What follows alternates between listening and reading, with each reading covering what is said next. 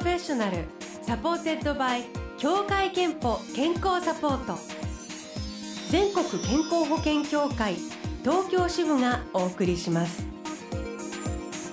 東京 FM Blue Ocean 住吉美紀がお届けしています。木曜日のこの時間は Blue Ocean professional supported by 協会けんぽ健康サポート。美と健康のプロフェッショナルを迎えして健康の秘密などを伺っています。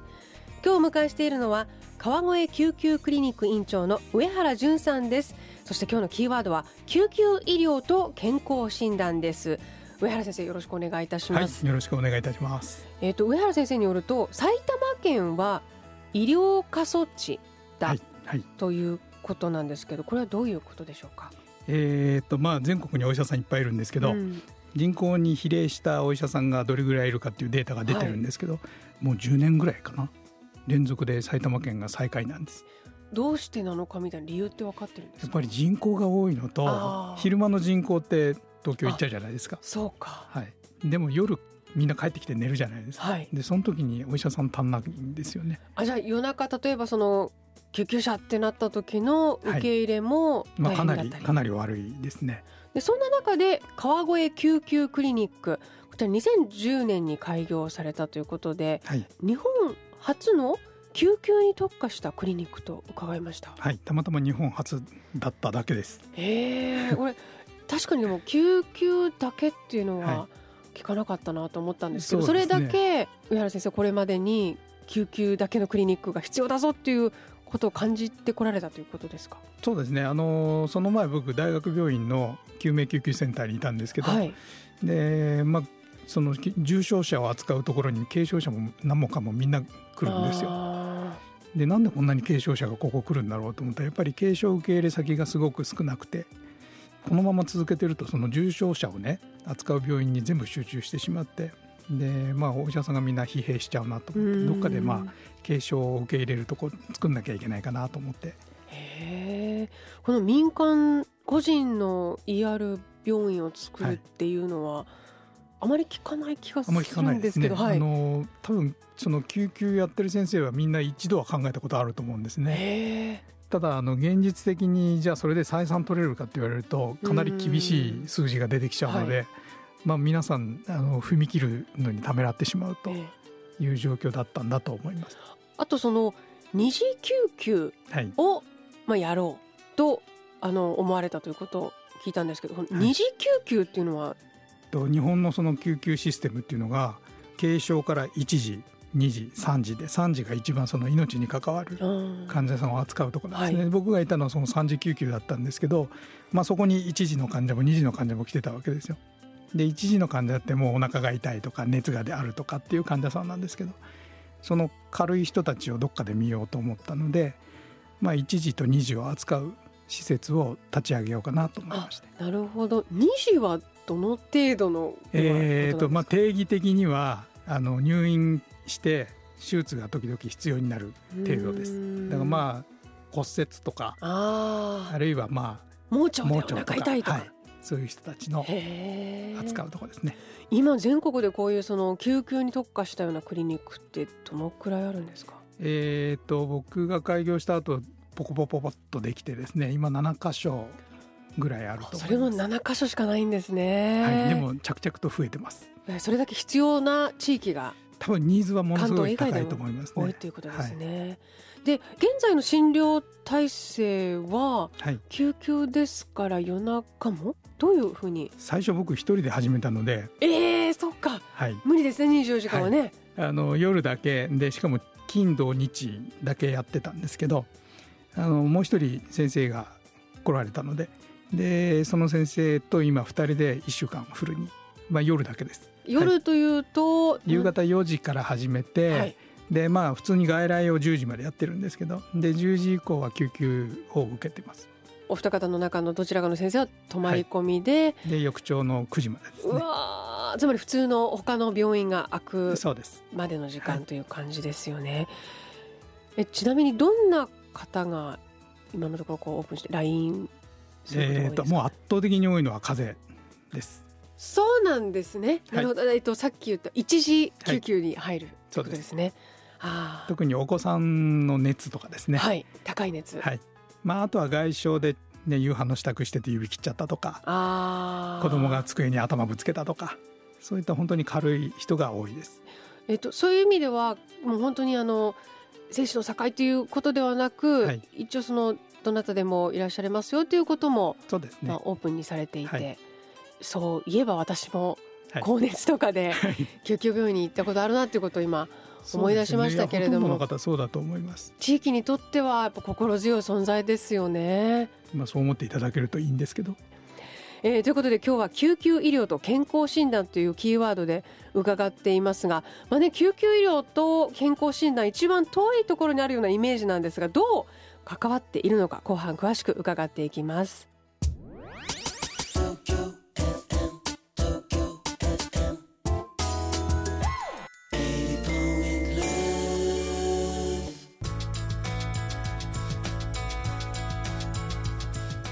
東京ファンブルーオーシャン住吉美希がお送りしています。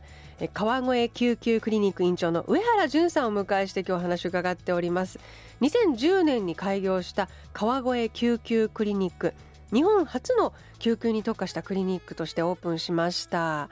なんていうか救急クリニックというとどうしてもそのドラマの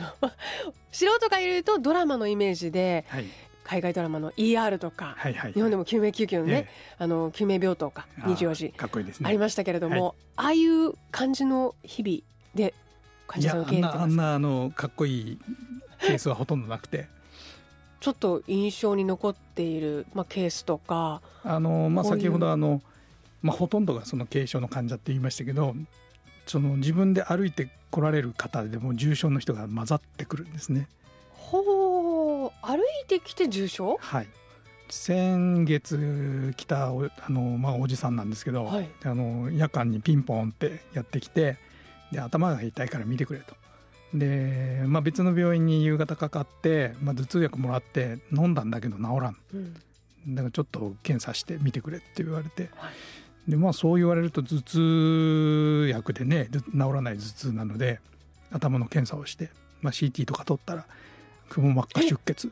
してた？はい。えー、しててそんなに歩いてこれるぐらい意識があるってことは。の人がいるんですよね。あるんですね、はい、場所それ場所にやっぱりよるそうですね。出血の仕方とか場所によると思います。ああでもよかったですもうちょっとだから、時期が遅れたらやっぱり命のそうですね。やっぱり23か月に一人はそういう方いらっしゃいますね。まあそういう意味では本当に何事にも油断できないというか、はい、どんな方が来るかわからないってことですよね。ねはい、え時にはわからないんですけどその専門外すぎて、はい、もうこう手に負えないとか、はい、他のその、まあ、病院やドクターのヘルプを、ええ、まあ、もらわないと無理な症例とかもあるんですか？はい、そういう時は夜中だと先生はどうされるんですか、えーと、とまずその一番最初にあの考えるのは命ですよね。その明日まで待って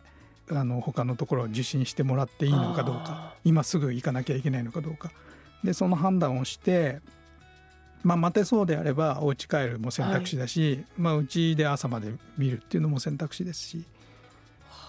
でもねその判断を毎日されているというシビアな日々ですよね。でも本当そういうあのとても重篤シビア、はい、緊急性高いというイメージのえ救急医療なんですが一方、健康診断ともすごく関係があるよということなんですね。健康診断はその予防医療の一環で、真逆のイメージもありますが、ね、上原先生が考えるその健康診断の重要性は、健康診断を受けてる方最近すごく多いんですよね。であの受けた結果でまあ2パターンの人に分かれて、はい、でその健康診断で自分の体を、まあ、何か引っかかった時にそれが心配で来ちゃう人がいるんです。例えばあの健康診断を受けて、まあ、心電図再検査とか出るじゃないですか、はい、そうするともう毎日それだけが心配になって、ええ、で大体にあの人の心配でで夜になると強くなるんですよ。ああそれわかります、はい、夜になるといろいろ考えちゃう、はい、でだんだんだんだんそれが心配になって救急病院に来ちゃう人って結構いらっしゃいます。で別にそこまで緊急性を要することではなくてもってことですね。はい、であとやっぱり救急でその夜間運ばれてくる人の中では健康診断を受けたけどほっとかれる人って結構いたりするんですね。ああもう受けて安心で結果あんまり見ないで、はい、あのそういえば3検査っていうのも忘れてたとか、はいまあ、血圧ちょっと高いけどまあいいかって別に日々の生活困んないしってほっとかれてる人がまあ2年後3年後っていうので胸が苦しいってきたりすることがあります。やっぱり健康診断受けたら受けたでその後に ちゃんとそれを情報として生かすっていうかそれが大事ですね。えー、ちなみにその救急医療バリバリであの上原先生やられていますけど、はいはい、なんか意外だったのが実家が本屋さんだったと。実家本屋さんですね。伺いました、はい、えなぜあの医師を目指されたんですか？そう言われるとあの困るんですけどまあ漫画読み放題だったので。あ本屋さんだから。はい、はい、で僕がちょうどその、まあ、中学高校ぐらいの時に、まあ、ブラックジャックとか。あ医療も結構流行ってたんです、はい、でまああれに影響された部分はありますね。へ今思うとその憧れ通りでしたか、はいえーと、僕最初に卒業して麻酔科医になったんですよ。はい、で手術の麻酔をするお医者さんだったんです。でそれはまあそれなりに面白かったんですけど確かに僕がその思い描いていた医者とは若干違ってまあ本当に専門家だったわけですよ。はい、でもやっぱり困ってる患者さんをこうみんな助けたいなと思ってそれで救急にこう一歩足を踏み入れたらいやこれは面白いわと思って。あそうなんじゃあある意味ブラック・ジャックが今はい、今に生きてるっていう、はい、そんな感じですね。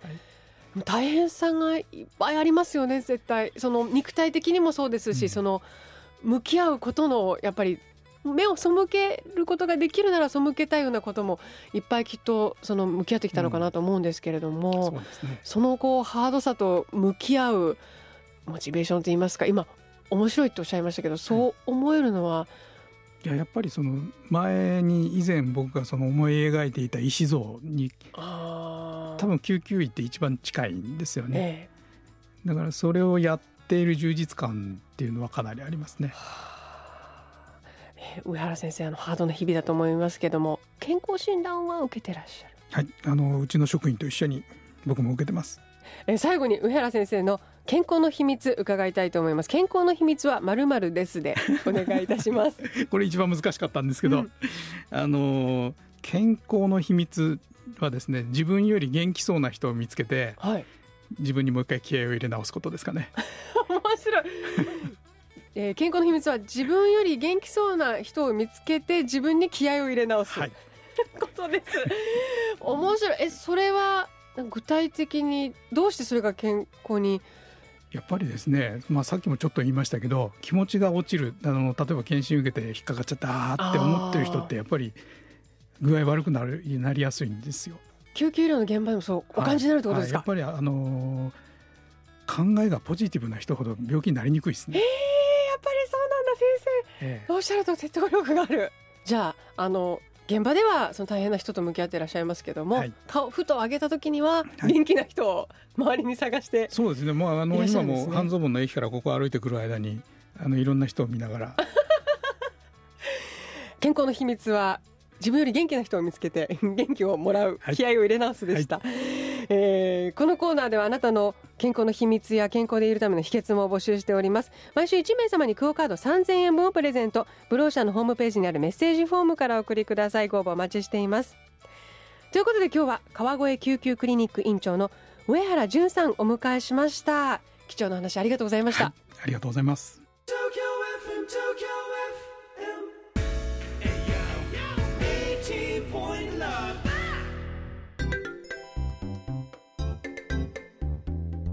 働くあなたの健康をサポートする協会憲法からのお知らせです。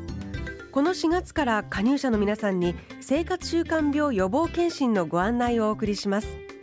4月から来年3月までの期間のうちお一人様1回に限り協会憲法が検診費用の一部を補助します。年に一度はフィジカルチェック。まずは検診期間を確認して受診の予約をお願いします。詳しくは協会けんぽで検索してください。 Blue Ocean professional supported by 協会けんぽ健康サポート全国健康保険協会東京支部がお送りしました。